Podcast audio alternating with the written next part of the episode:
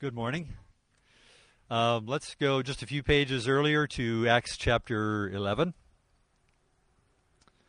And we'll read specifically starting in verse 19. Now those who were scattered because of the persecution that arose over Stephen traveled as far as Phoenicia and Cyprus and Antioch, speaking the word to no one except Jews. But there were some of them, men of Cyprus and Cyrene, who on coming to Antioch, spoke to the Hellenists also, preaching the Lord Jesus. And the hand of the Lord was with them, and a great number who believed turned to the Lord. The report of this came to the ears of the church in Jerusalem, and they sent Barnabas to Antioch. When he came and saw the grace of God, he was glad. And he exhorted them all to remain faithful to the Lord with steadfast purpose, for he was a good man, full of the Holy Spirit and of faith. And a great many people were added to the Lord. So Barnabas went to Tarsus to look for Saul, and when he had found him, he brought him to Antioch. For a whole year they met with the church and taught a great many people. And in Antioch the disciples were first called Christians.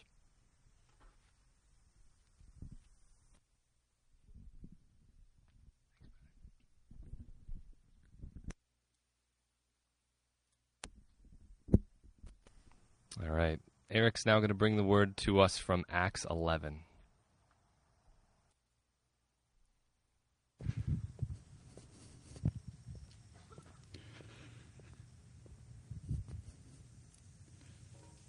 Well, good morning. Everyone's had enough coffee, and we're outside, and we're in the sunshine, and it's a beautiful day, isn't it? I mean, it could be 20 degrees hotter. It could be much more difficult. I am a missionary with Slavic Gospel, and we have worshipped on the border of Afghanistan when it's 110 degrees and you're inside because you can't allow anyone to hear your singing because the locals will turn you in. Christy and I have worshipped on the edge of a Russian artillery battery in eastern Ukraine, where you worship knowing that your bomb shelter is just outside in case the shelling starts. And then we've worshipped up in Far East Russia, where in Far East Russia, they're still among the pagan peoples, and it's 60 degrees below zero, and they're still herding reindeer. But there's one thing that is common throughout all this, and that is that we're worshiping Jesus Christ. We worship Jesus Christ as our risen Savior. He is our Lord, He is our hope, and He is the only means of salvation among those who believe. And that's why we are gathered here this morning. I'm the pastor of River's Edge Bible Church in Pecatonica, and I actually attended this church back when it was meeting at Midway Village before it even moved to Rockford Christian. But I'm also a missionary with Slavic Gospel Association, and at Slavic Gospel Association, we're involved in supporting the national Russian-speaking church. What that means is we work with over 350 national missionaries, both providing them biblical training from a seminary level down to a church-based level, working with those national ministries to keep them in the game in the middle of ministering among Muslim peoples, in the war zone, among pagan peoples, and then also giving them the resources like during the COVID crisis where they can minister to those in need. So it's a well-rounded ministry that's been around since 1934. But I want to just stop there, and I want to focus more on jumping into the passage before us. When you think of refining gold, when you think of whittling some wood into something that it will be, when you think of pruning roses, that you would get more flowers out of the rose bushes. When you think of all those things, if you were a piece of wood, if you were a piece of metal, if you were a rose bush, I bet you would not appreciate what's happening to you. If you were a rose bush, you wouldn't really appreciate constantly being pruned. If you were a metal, you probably would not appreciate the high heat of that you're experiencing. Yet often it's in the middle of this refining that which you were designed to be, it's refined to be something more. We are in hard times. We are in difficult days. We have the pandemic. We have social unrest. We have uncertainty in the midst of our economy and our future. And I don't know about you, but this kind of an environment can lead to having anxiety, worry. Some people are caught up in depression, all kinds of difficulties as we start to navigate. Yet in the middle of this suffering, could it be that that's the exact recipe that God has to move us from self-reliance into reliance on Him, that we would be more fruitful in our lives? When I was younger, I was taught to be self-maintaining. As they say, to pick yourself up by your own bootstraps, to take care of yourself, to get a career, and to soldier on through life. But maybe what God is doing in these times is moving us away from pulling ourselves up by our own bootstraps and moving instead into greater reliance on Him.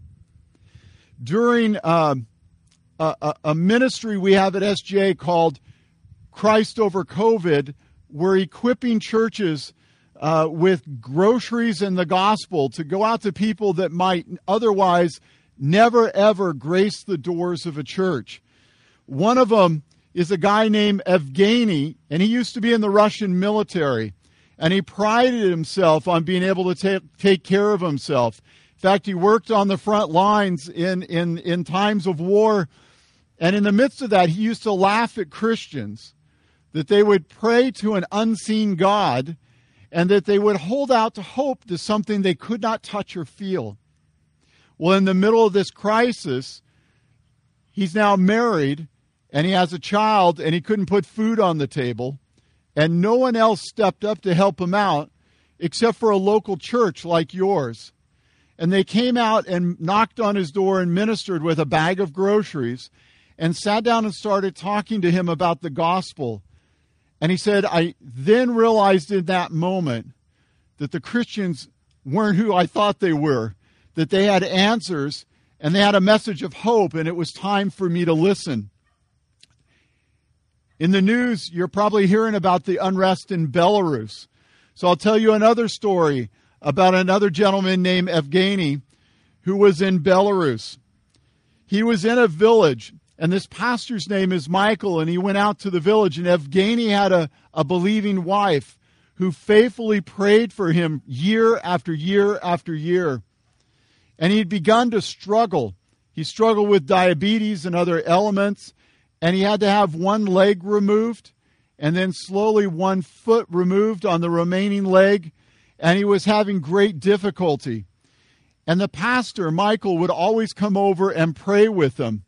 So finally, in the middle of this, Evgeny reached out and said, Pastor, would you come over and pray with me? And Michael and his wife Galena gathered together, and they began to pray, and he stopped him, and he said, no, I want to pray this time. And in the middle of this, in the middle of the great hardship of his life, he prayed a prayer of repentance and belief and faith in Christ. And in the middle of that, his wife started crying because she had prayed for years and years and years that he would change his life. And here in these moments, when he was suffering the most, all his self-reliance was gone, and he turned to Christ in prayer. 3 weeks after that, Evgeny died. His health was difficult, but in that, his wife knows she will see him again by God's grace. So time and time again, such trials reveal themselves as God's means to build in us a greater faith. So now we have to step back and ask in our own life, could it be, and I hope you would probably agree with me, that our sovereign God has allowed these things into our lives? He has allowed the COVID virus. He has allowed struggling. In fact, maybe He prescribed suffering. Maybe He's prescribed difficulty. Maybe in your personal life, it's a little bit harder. But I can tell you from Scripture that God's purpose is not your destruction, but your refining, that you would be a brighter, more beautiful, faithful follower of Jesus Christ. If you would just shift your focus away from the suffering in your circumstances and shift it instead to your Savior. So now with that introduction, I ask you to turn to Acts chapter 11. And as the few that are gathered here from River's Edge Bible Church will tell you, you can park on two or three passages of Scripture and spend all day on it, but I promise I won't. But we're going to park on verses 19, 20, and 21, which is the response of the persecuted peoples in the and how they responded in the middle of difficult circumstances, really as a description of how we should respond in these times. So look at Acts chapter 11, verse 19. And Acts chapter 11, verse 19 reads this: "Now those who were scattered because of the persecution that arose over Stephen traveled as far as Phoenicia and Cyprus and Antioch, speaking the word to no one except the Jews." Now, that passage in and of itself is an amazing passage. So let's draw inside what's happening here. So let's go ahead with context. So hold your place there, and then you can flip back to Acts chapter 4. And we need to realize what was going on at the time. It was an amazing time after Christ's ascension that the church began to grow and people were speaking boldly. Acts chapter 4, verses 32 to 33, speak of a time of growth, a time of standing for the sake of the gospel. Here it started in verse 32. "Now the full number of those who believed were of one heart and soul, and no one said that any of these things that belonged to him was his own, but they had everything in common. And with great power the apostles were giving their testimony to the resurrection of the Lord Jesus Christ, and great grace was upon them all." There was a level of persecution that was happening from the Jews, but that persecution was the vehicle for local growth. God's prescription to grow the church in Jerusalem was suffering and hardship. So now go back a little bit to your left to Acts chapter 1:8. And Acts chapter 1:8 is a passage that a lot of people point to as a missional passage. And we actually have to caution ourselves a little bit in understanding the text there. It says, "You will receive power when the Holy Spirit comes upon you, and you will be my witnesses in Jerusalem, Judea, Samaria, and to the ends of the earth." And why do I say it that way? The word, in saying "you will be my witnesses," or the word martyreo, which is to be a witness even to the point of death, is not an imperative, but it's an indicative. So Jesus is not telling them, "You are going to go be my witnesses in these spheres of the world, and you come up with a special strategy to do it." He says, no, he's stating a fact that you will be my witnesses. And in the book of Acts, we see the outworking of that statement in Acts 1:8. We see people who bloomed wherever God placed them to be witnesses even to the point of death. Like when we think of Stephen, when we look at Matthew 28, 18, 19, and 20, we often see that as a Great Commission passage, which it is.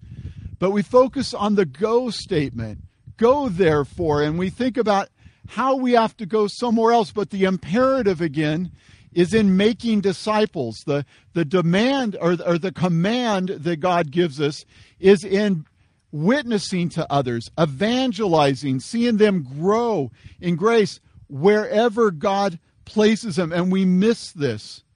So now with that context, we now turn to verse 19, which is telling us the amazing story that they were scattered because of the persecution. Now you remember that persecution followed the stoning of Stephen and starts in Acts chapter 8. So I'm giving you a whole run through Acts here. And Saul, who later would become Paul, approved of the execution, even had people put garments at his feet. So because the believers were speaking about Christ, they came under great persecution. And what happened was the churches were planted. Under the days of communism, especially in the 1930s, Joseph Stalin stood to eradicate his country of Christians. They call that the Great Purge, and an untold number of millions of people were martyred for their faith.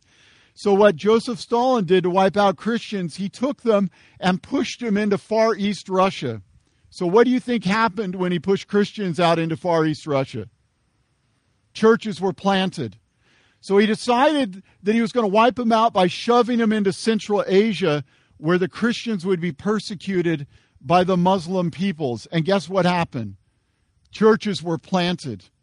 In every case, whether it was in the gulags or whether it was in the distant regions of Far East Russia, wherever Christians are sent for their destruction, that's exactly where God has them to be witnesses for the sake of the gospel.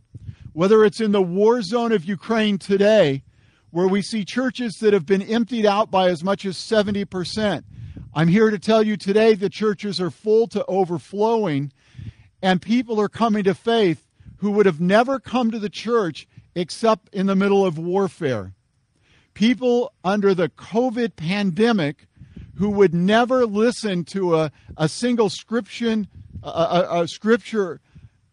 in the biblical text are coming to faith because in the middle of hardship, they're hearing about the gospel of Jesus Christ. You may have heard of Hudson Taylor, a famous missionary to China, or maybe you've studied about him in one of the classes. But he made this statement that should resound in our hearts. All of our difficulties are only platforms for the manifestations of His grace, power, and love. So in the same way, the Jewish leaders had sought to wipe out the way, the people that were teaching and preaching the Lord Jesus Christ. And that persecution came upon these people. And guess what they did? They spoke the word only to the Jews. Now, I want you to think about this. They traveled to Antioch, and Antioch was really a secular place, and they were persecuted by the Jews, people who didn't like them at all. So the very first people that they went to minister to are the people that were attacking them, the people that were struggling, the people that didn't want to hear about the gospel. They were the ones that were the most comfortably religious. The Jews at the time would have counted themselves as close as you can get to God while still being on the earth.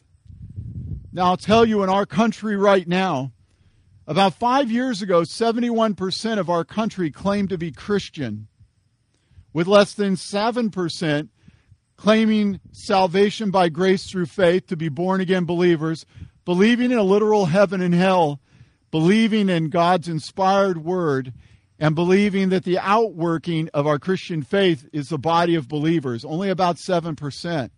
That number in our country is down to 65%.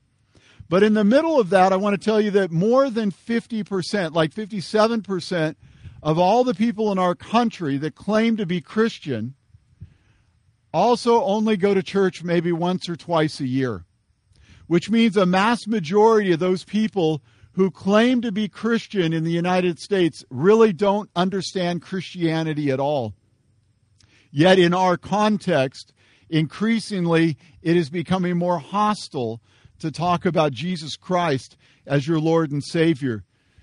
In Russia alone, 69% of the people claim to be Christian, yet only 2% or less claim salvation by grace through faith. What it means is much like the believers in Antioch that were going to the most religious people of the day, we too need to recognize that we live in a country that predominantly holds to a statement of being Christian, but increasingly do not want to hear the gospel. And we need to be those witnesses.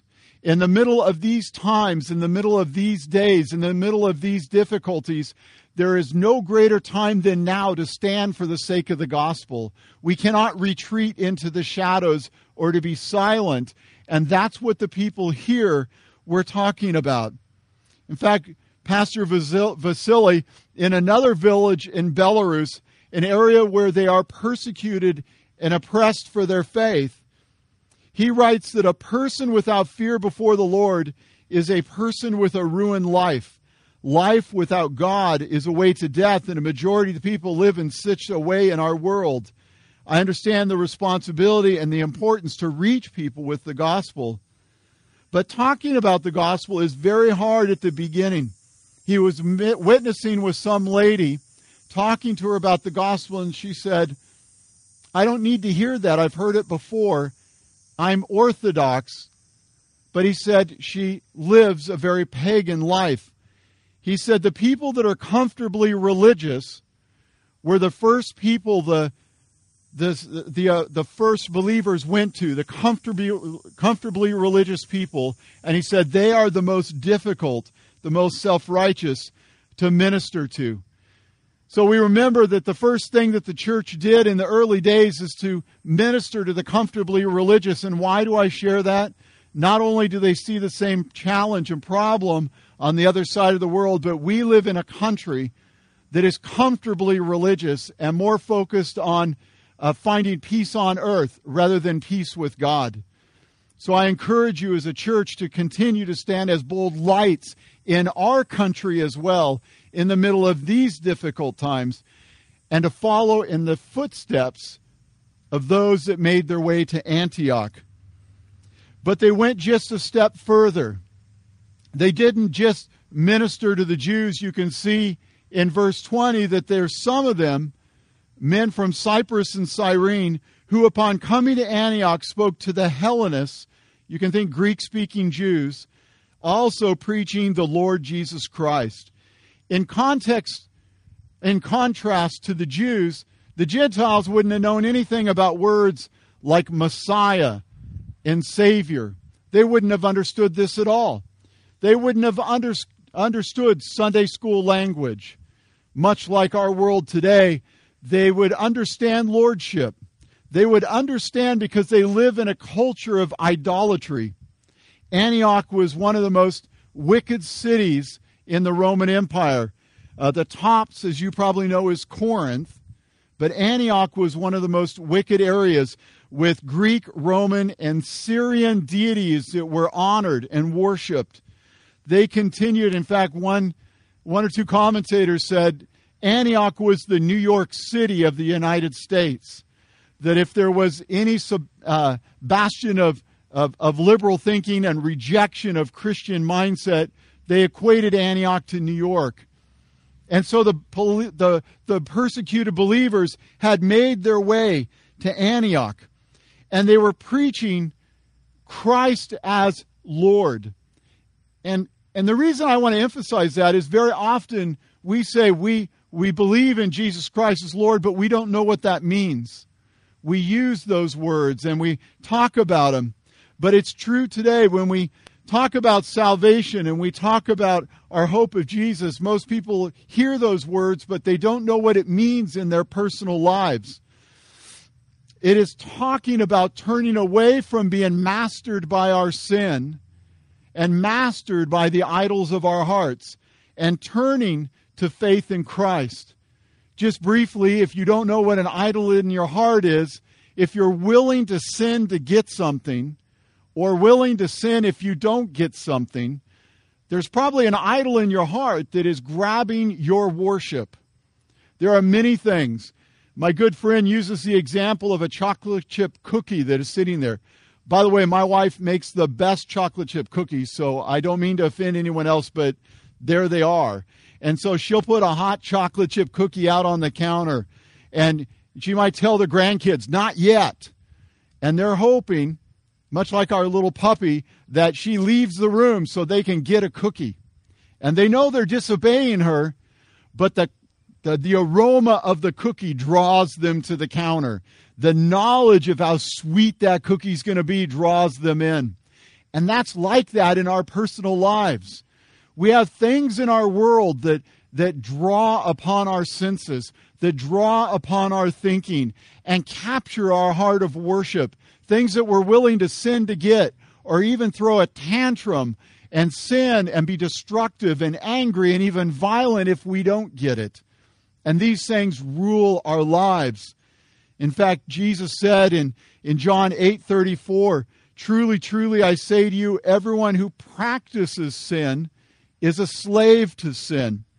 So I want you to be certain that what I'm saying is they didn't come to liberate people from sinning as if they don't sin anymore, because we all know that we are sinners in need of grace, and we daily need to come before the Lord. But we are no longer slaves to sin, but as Paul says, slaves to righteousness. So how do we know when we have those idols in our heart? You know the symptoms of idolatry: anger, jealousy, envy, strife, immorality, addictions, violence in the home, domestic violence, brutality, violence in the streets. We see these things as evidence of the idols of the heart. So when these men showed up, and they were preaching that Jesus Christ as the Lord, they were telling a people and appealing to a people to lay down the idols of their heart and to believe in the lordship of Jesus Christ, to turn away from pagan worship to the worship of the Lord Jesus Christ, who gives them hope by grace. And that would have been a wild, wild thing to hear for the people of the day. So in Acts chapter 17, as Paul is going to Athens, it says in Acts 17, verses 16 to 17, that his spirit was provoked within him. Means like if you have a muddy pond and throw a rock in it, it stirs up all the mud. It's like that in your heart. Not that you guys have muddy hearts, but that the heart is stirred up, that's all you can think about. And so the Apostle Paul was provoked. And what did he do? He reasoned with him in verse 17 in the synagogue. It means he dialogued with them. He talked with them in the synagogue. And he talked to the Jews and the devout persons. But he also was out in the marketplace every day. So in the middle of the difficult times and the idolatry that we see and the growing idolatry, I gave you the statistics in the U.S.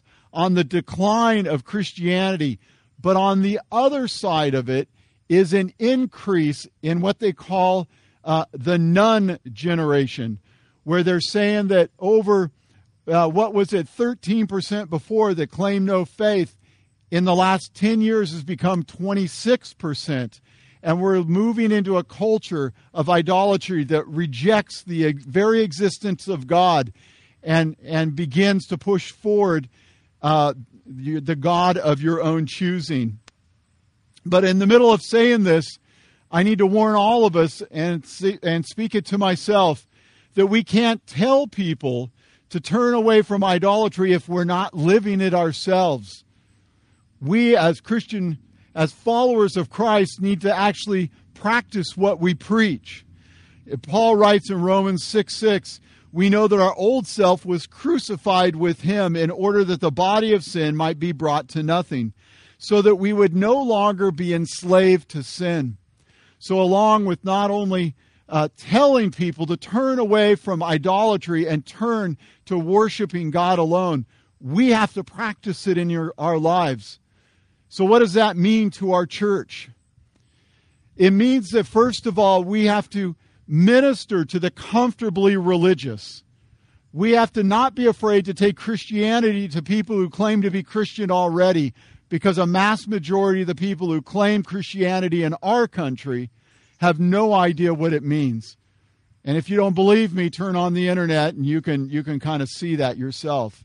But secondly, in a world that is filled with idolatry, now more than ever, we need to talk about the lordship of Christ, to living Christ out in our lives, to be freed from the shackles of of slavery to sin and to be set free to walk rightly in Christ. But in doing so, we, the church, need to honor Christ first in our lives. So finally, in verse 21, why does it all matter? Why in the lands of Russia would people go out to their persecutors and preach the gospel? Why would missionaries in Central Asia that are preaching the gospel in villages and getting bricks through the window and being beaten in police stations, why would they continue to preach the gospel? It's simply this in verse 21. The hand of the Lord was with them, and a great number who believed turned to the Lord. It's not about their excellent abilities. It's not about their great church missionary plan or the great work of a missions agency. It is not about the eloquence of your pastor, although Steve's a wonderful guy and I've known him for a long time. It is not about that. It is about the hand of God being with the church. It is about God setting aside his people, and we have the confidence in knowing that his word never comes back void. It means that when God is at work, he is advancing the gospel even more so in hardship, even more so in the pandemic, and even calling for a revival in the middle of these difficult times. Now's not a time for us to go into hiding. Now is a time for us to openly proclaim Jesus Christ as our Lord and Savior. Now, there's a lot of kids out here right now. And you kids, how many of you have heard the account of David and Goliath? Only one? No, more than one hand. I hope the adults have heard David and Goliath too. So if you went back to David and Goliath, you'd find that in 1 Samuel. So we've been sitting here in Acts, so I'm going to ask you to crack open the Old Testament and go back to 1 Samuel. And in chapter 17, we see the account of David and Goliath. In 1 Samuel 17, 23 and 24, it says this: as they talked, behold, the champion, the Philistine of Gath, Goliath by name, came up out of their ranks of the Philistines and spoke the words before him. And David heard him, and all the men of Israel, when they saw this one man, it says, they fled from him, and they were very much afraid. Have you guys all ever been afraid of something? So afraid, especially you kids, so afraid your knees are knocking and you want to hide. That's like my new little puppy. We've got a new little puppy, and a squirrel came on the fence, and she pinned herself against the door and was frightened because she had no idea what the squirrel was, even though she was 5 times bigger than the squirrel. And she was hiding, and we do this. And so the Israelites, who easily outnumbered Goliath, one man, they just hid and they shook, and you could hear their armor clanking together, and they were frightened and they fled. But one person, a shepherd boy named David, stood. And in 1 Samuel 17, verse 45, you know the story. David said to the Philistine, "You come to me with a sword and a spear and a javelin." But what does he say? "But I come to you in the name of the Lord of hosts, the God of the armies of Israel, whom you have defied." And with this in mind, how did David, you kids, what did David do? Did he go hide in a cave? Or did he run? He grabbed some stones, he put them in a sling, and he ran straight at him. He had no fear because he knew that God was with him. And they knew that Goliath had defied the armies of the living God, and a victory would come. So the people of Antioch, the people from Cyprus and Cyrene who had come, they're no-name people. I just shared some stories with you of people you won't even remember. You probably will never meet. They're not special people. They are not gifted people. They are faithful, fruitful followers of Jesus Christ who, like a shepherd boy, when everyone else was shaking, picked up a couple of rocks and ran straight at any who defied the Lord Jesus Christ. Now, I'm not asking you kids to pick up rocks and throw them at people. Please, please don't throw rocks and say, pastor's telling me to pick up rocks and throw it to people that don't agree with me. Don't do that. What I'm saying is, in the middle of these difficult days, in the middle of these hard times, we can look back to the people that had made their way to Antioch and remember what they did. They did not retreat. They did not back off. Why? They knew the hand of the Lord was with them. And it was just that hand of the Lord where they could see the church built. Jesus said in Matthew chapter 16, verse 18, to Peter, I will build my church, and the gates of hell will not stand against it. We know under the years of persecution, under the years of communism, God advanced his church. SGA used to broadcast the Bible at dictation speed, and families would sit together starting in Genesis, and they would write every verse of the Bible down. Families today have Bibles 2 feet thick, where they have actually, as a family, they kept together the Bible, the handwritten Bible.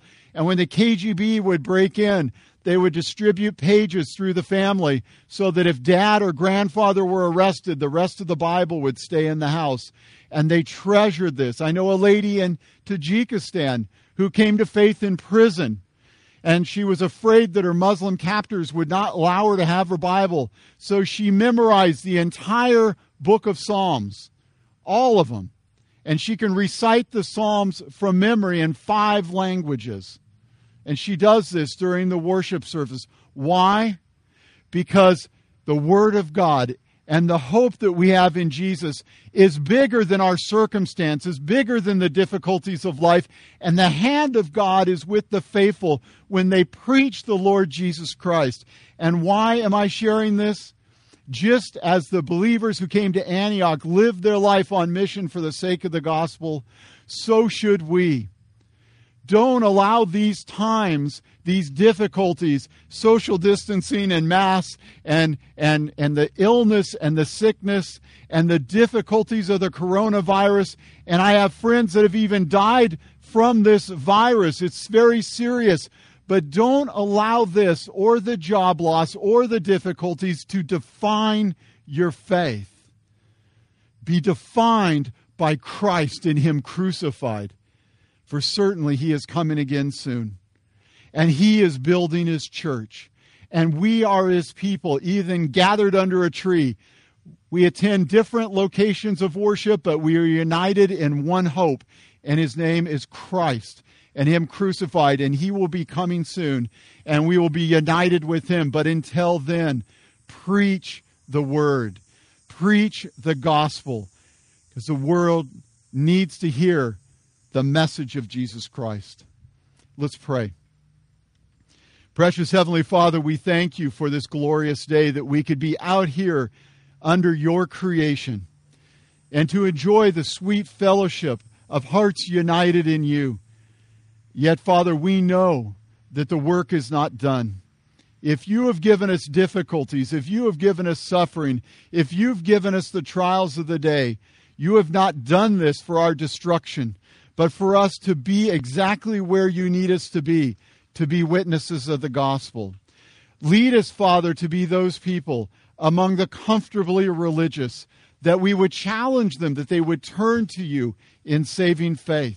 Lead us, dear Lord, to be among a people that don't know You at all, that reject even Your existence, that we would not shy away, but we would tell others of the hope that we have within. And most of all, oh, Father, we pray that Your hand would be upon us. Give us the strength to be Your witnesses in this time. We gather together with Your church across the world, with those that are suffering under persecution and oppression, for those in the middle of these difficult days who may be discouraged and even wanting to give up, that You would encourage their hearts in this day, encourage our hearts in this day, that we would be those willing vessels that would bring You glory above ourselves. Guide us now, Father, through Your word and by Your Spirit. And it's in Your Son's name that we pray. Amen.